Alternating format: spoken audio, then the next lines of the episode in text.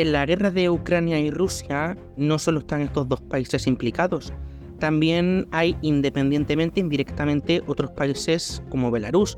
Para poner un poco en contexto, Belarus es un país conocido también como Bielorrusia, que está situado en la Europa del Este entre Polonia, Lituania, Letonia, Rusia y Ucrania. Y para hacer un análisis también de la implicación que tiene Belarus en el conflicto, tenemos con nosotros a Joan Jorge Aventín, que es un español de Tarragona que está viviendo actualmente en Polonia. Es coordinador de F98 con el que eventualmente nosotros desde Diario de España participamos y colaboramos. Es, está estudiando relaciones internacionales, es asesor político eventualmente y participante activo en la lucha contra la dictadura de Belarus. Actualmente no está en ningún partido ni está implicado en la política activa más allá de su implicación contra la dictadura de, Bielorrusia. Bueno, John Jordi, ¿qué tal? ¿Cómo, cómo estás?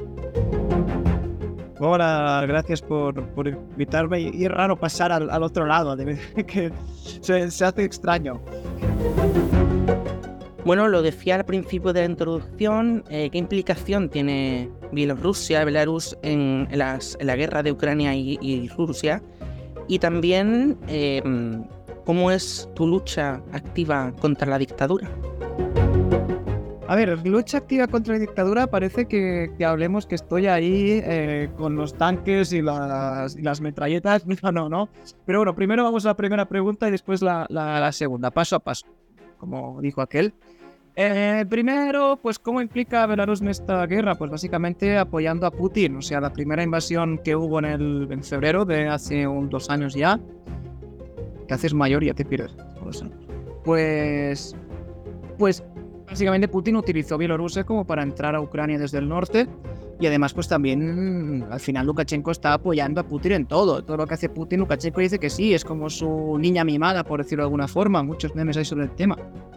O sea, al final, si Putin quiere poner armas nucleares a Belarus, pues Putin va a poner armas nucleares a Belarus. Si Putin quiere poner un zoológico en Belarus, pues Putin, eh, pues Putin va a poner un zoológico en Belarus. O sea, al final lo que está pasando es que Belarus es un país independiente y donde su gente lo que quiere es europeizarse, pues está, Lukashenko está llevando el país hacia Rusia y hacia las tesis prorrusas, cosa que es un desastre porque está en contra de lo que quiere la gente. Y después, sobre la pregunta personal que me has hecho, bueno, al final eh, estar pues luchando, como dices tú, entre, con el, en contra de ese tipo de dictaduras, no siendo del país, pues sobre todo intento ser la voz de todos aquellos que no pueden hablar o que no quieren hablar por miedo a represalias o por miedo a no poder volver a su país, porque la situación está muy mal, o sea, si tú eres de Belarus y dices algo en contra de la dictadura y después vuelves a Belarus, pues te meten en la cárcel, básicamente. que esto es así, por mucho que haya algunos tuiteros que lo nieguen, pero es que esto es así. He conocido casos de primera mano y después pues también intentando pues compartir la cultura del país, de que Lukashenko pues lo que hace es intentar cargarse la, la, cultura de los bielorrusos, por ejemplo, está intentando también que todo, que todo sea ruso, que el idioma, por ejemplo, sea ruso y no belaruso.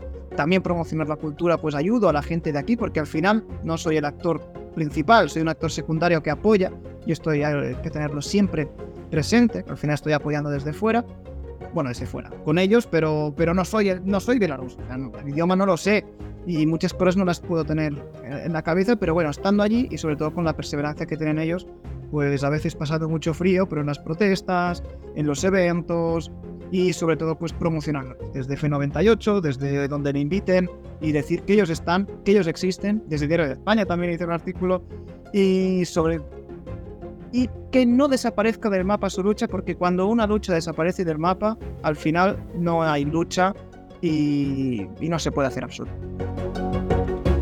Precisamente en ese artículo que publicaste en Diario de España hablabas, entre otras cosas, por supuesto, de los más de mil presos políticos eh, y que muchos también han tenido que huir del país.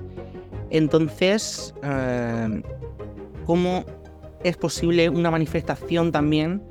Eh, es decir, en Rusia, por ejemplo, aquellas personas que se manifestaban iban directamente a prisión con esto de, de la guerra de Ucrania. También los periodistas, si no me equivoco, eh, según lo que publicaban, lo que informaban, podían entrar también en prisión 15 años, si no me equivoco, que era la, ley que sacó Putin, por lo tanto, ¿cómo es la lucha también contra la, dictadura o, la lucha activa contra la dictadura? Bien, a mí me han dicho que mejor que no viaje a Belarus. Y tengo personas del canal que han hecho programas sobre la cultura de Belarus y que algún familiar ha dicho, ¿qué haces? No hagas esto que estás en peligro. Evidentemente estamos en Polonia, no tiene que pasar nada, estamos en Europa, eh, pero es bastante peligroso. La cuestión es que en Rusia se sabe más porque es un país grande y hay mucha oposición y al final pues salen muchas cosas al exterior, pero de Belarus se sabe bien poco porque es un país más pequeño y al final lo que sabemos es que es una oposición, eso sí, muy organizada, que se mueve muy bien, pero que realmente cuesta muchísimo más, porque en Polonia se habla, pero te vas a España y no se habla tanto. Yo antes de venir aquí, personalmente, no conocía nada de Belarus. Lo único que me había llegado precisamente era de alguien que estaba a favor del régimen, que era un, tío de Twitter que, hace como propaganda de, Belarus, de Lukashenko, ya es increíble. Pero bueno, hablando de los mil presos políticos, pues sí, o sea, tú mismo, David, por preguntarme estas cosas o por haber hecho un artículo que vi que en Diario de España hablaste de esto, tú ahora mismo mejor que no vayas a Belarus porque te lo tienen a todo el mundo fichado.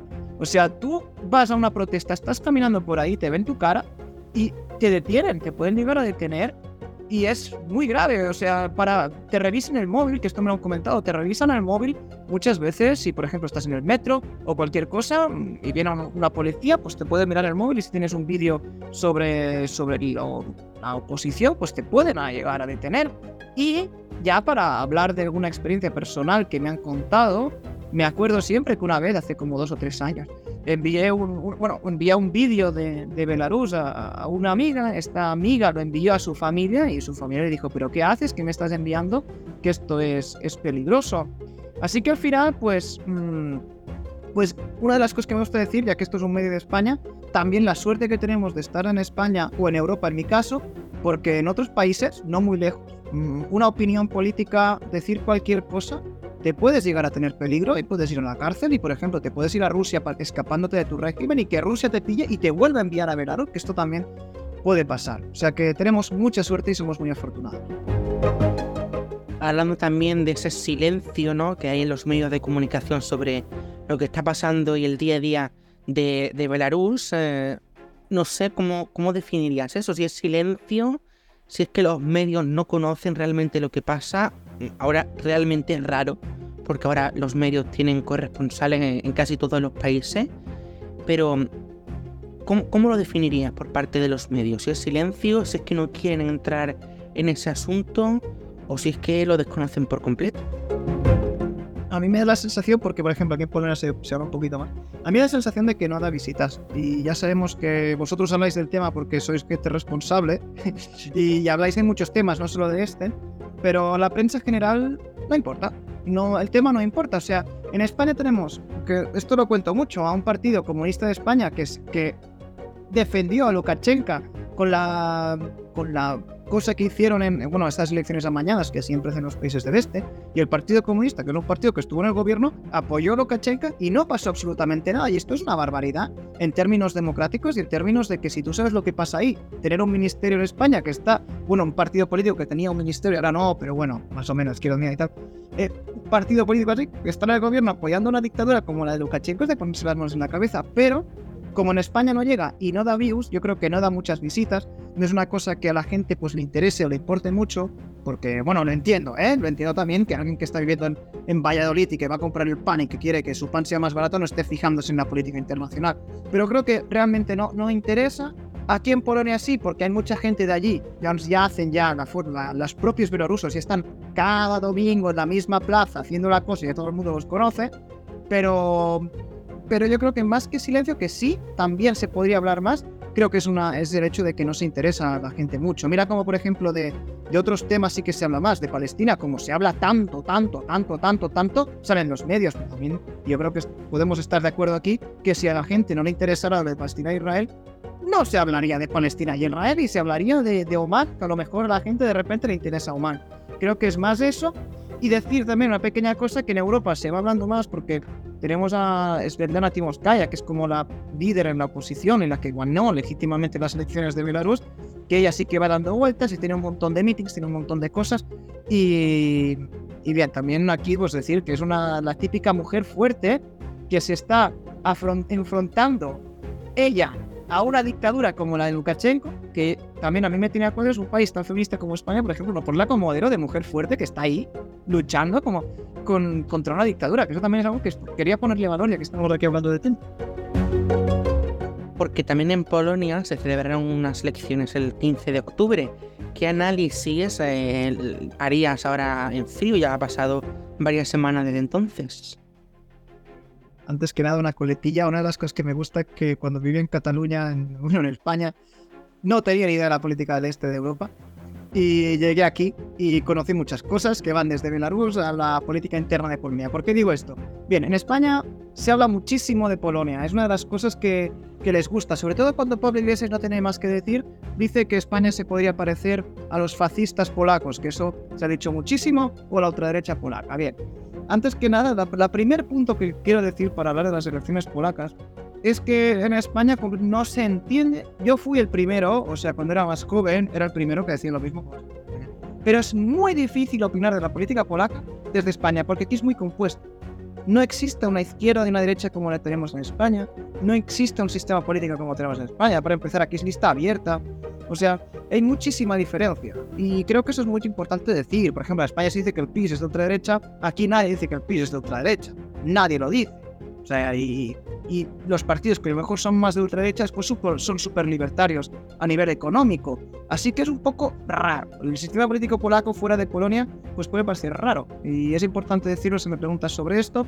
Y bien, el resultado, pues ahora que tenemos un cambio de gobierno, vamos a ver qué pasa.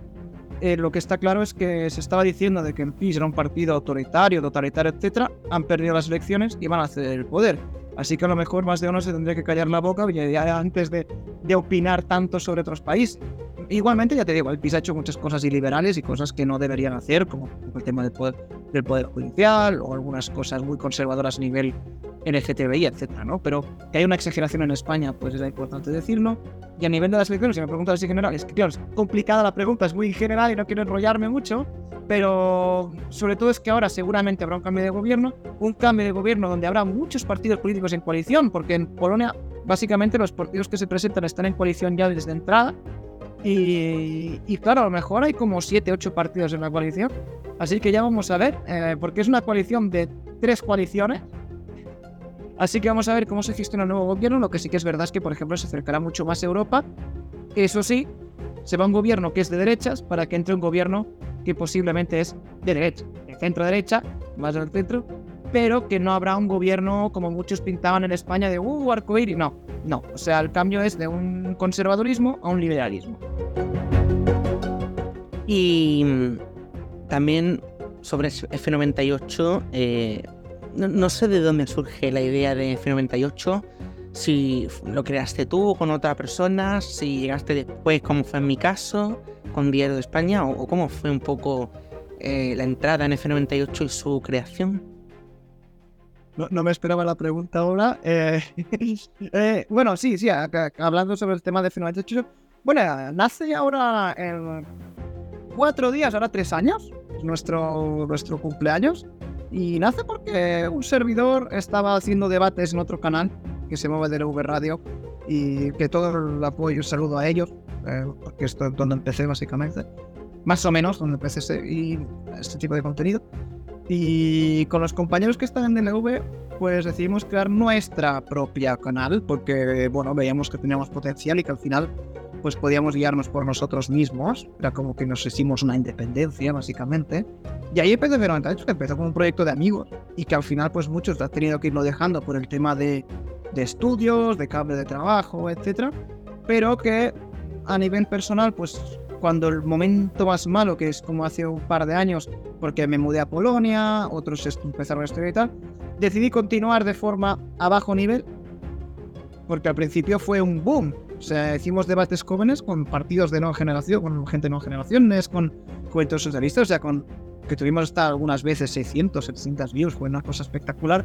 Claro, después, y aquí viene la reivindicación un poco, somos un canal que somos independientes, como vosotros básicamente, que no sois un canal grande, que no es una cosa de que tenéis una financiación cada mes muy bestia y que al final pues es ir buscándose la vida como puede. Claro, pues las personas que están aquí están de forma voluntaria. Todas las personas que están en F98 son voluntarios.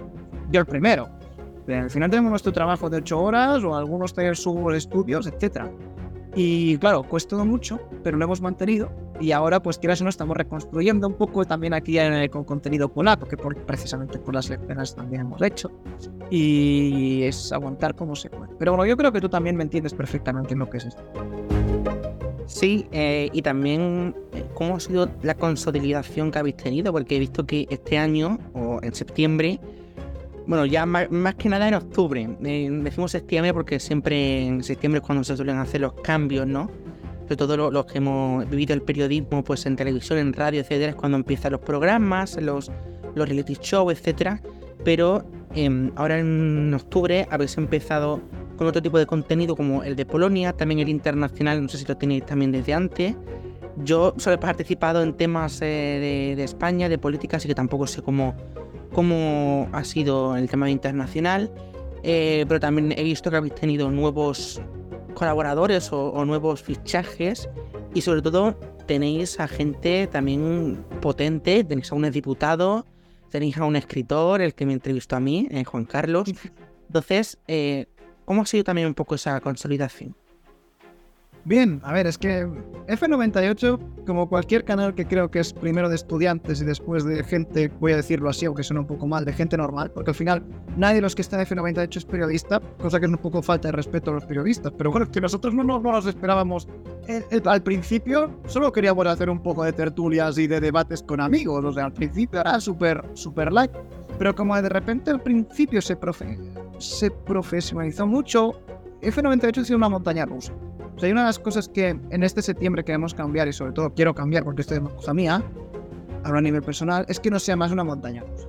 Porque al principio de repente, claro, entró todas las juventudes políticas que no había ningún espacio así potente en España.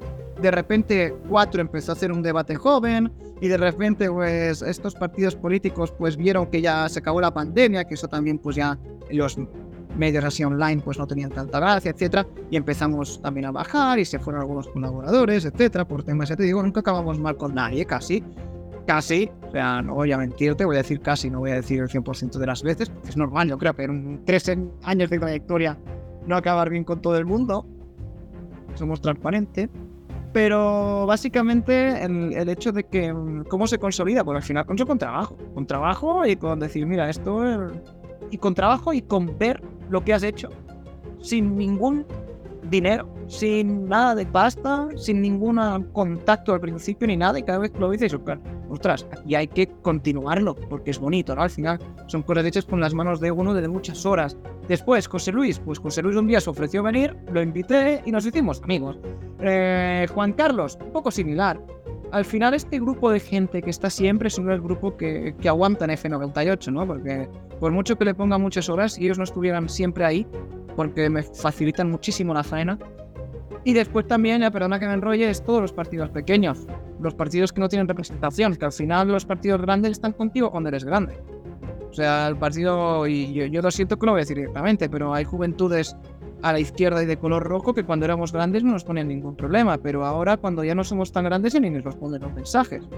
Y sí que es verdad que es verdad que hay otros partidos grandes que sí nos ha tratado bien, pero eh, este, este en especial, que no han dicho el nombre, pero se queda claro quién es, han desaparecido completamente del mapa cuando empezamos a bajar. Y, y después los partidos pequeños siempre están ahí. Siempre están ahí. O sea, siempre que los necesitas, siempre que dices, mira, queréis participar y tal, siempre están ahí, te ponen facilidad. Y para mí, la, eh, la gente humilde que está en política, que está en esos partidos políticos, tienen pues toda mi simpatía y toda mi amabilidad, porque siempre han demostrado que tienen empatía y eso es muy importante. Bueno, de hecho en Diario de España también empezamos, nosotros nacimos, creo que lo hablamos, en mayo del 2022, yo me incorporo un poco más tarde, pero eh, nace en mayo de 2022, uno de los primeros partidos que, que se acercó a nosotros fue Ciudadanos, después cierto que también se sumó Vox, después más tarde también eh, se sumó, eh, bueno, ahora recientemente el Partido Popular, Mm, del Partido Socialista, pues seguramente el color rojo, pues eh, no pinta que le hagamos muchas gracias, sobre todo por los columnistas que tenemos. Sé que han investigado en la web porque lo sé, porque de hecho tuvimos una conversación con alguien de prensa, pero esos partidos pequeños, al fin y al cabo, son los que te dan contenido los que te dan un poco de, de, pues de, gracia porque se ofrecen en todo, eso sí que es cierto.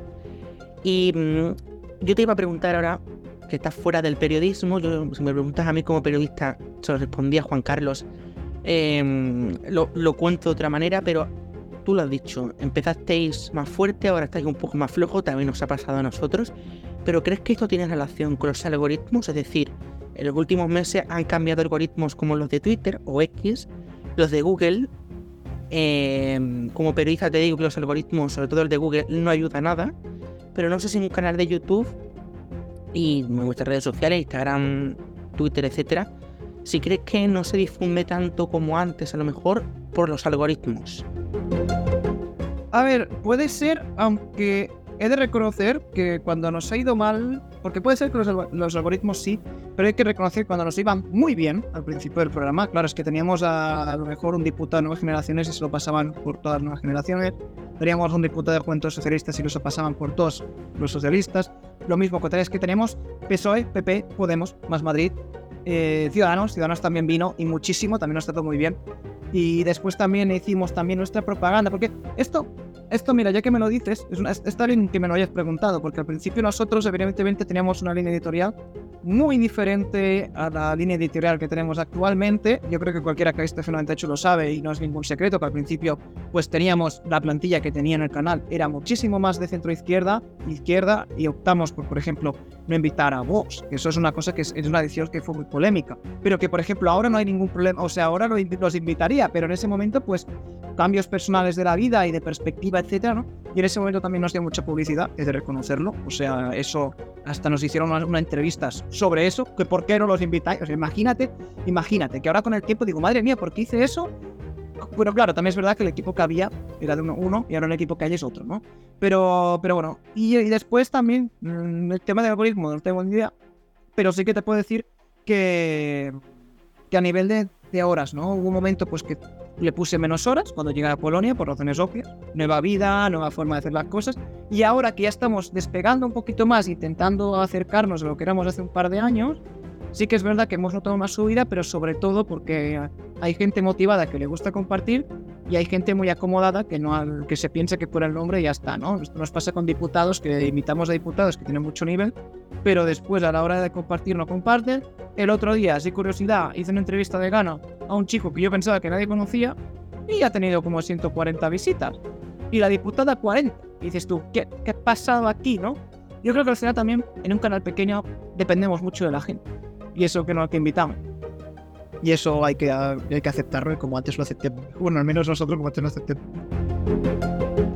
Juan Carlos me hizo una pregunta en la entrevista que era, si no recuerdo mal, ¿qué es lo que le espera ahora a Diario de España? ¿Cuáles son los próximos pasos? Por lo mismo te traslado a ti, ¿cuáles son los próximos pasos de F98?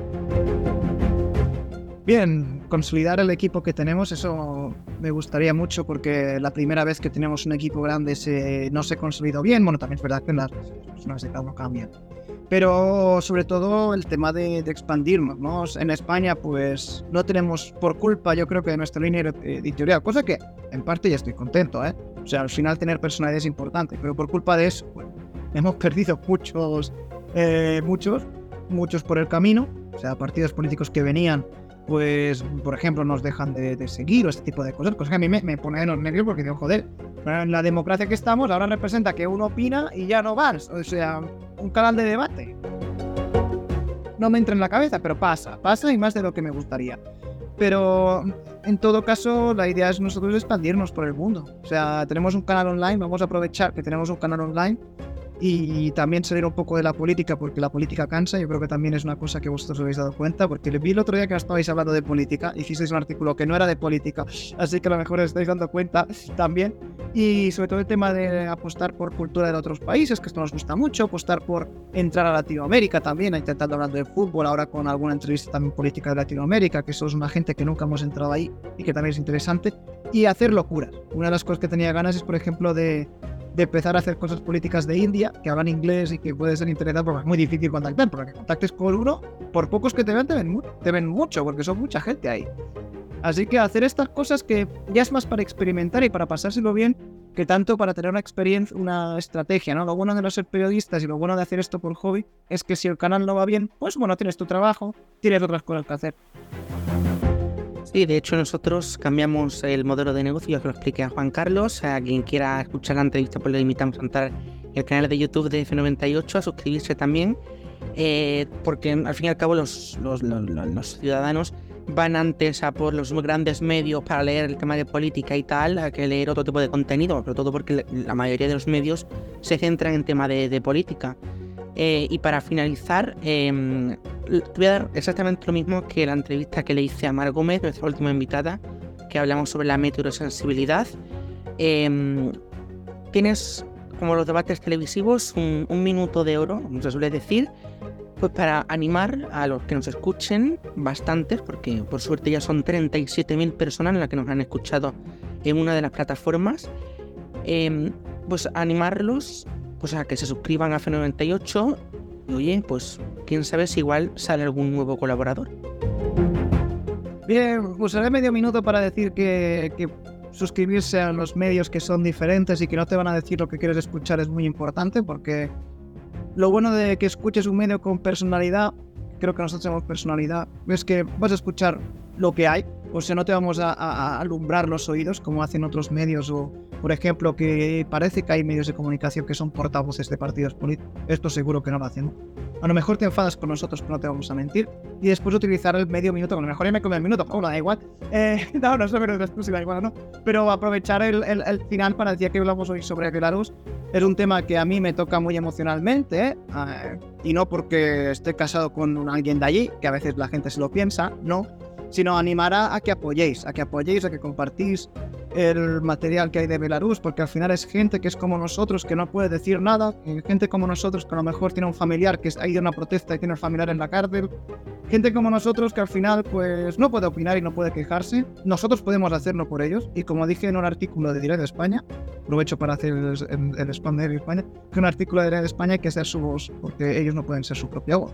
Bueno, sí que pueden, pero con un montón de, de problemas, así que seamos nosotros y ayudémosles y démosle apoyo, porque es que ellos lo agradece mucho.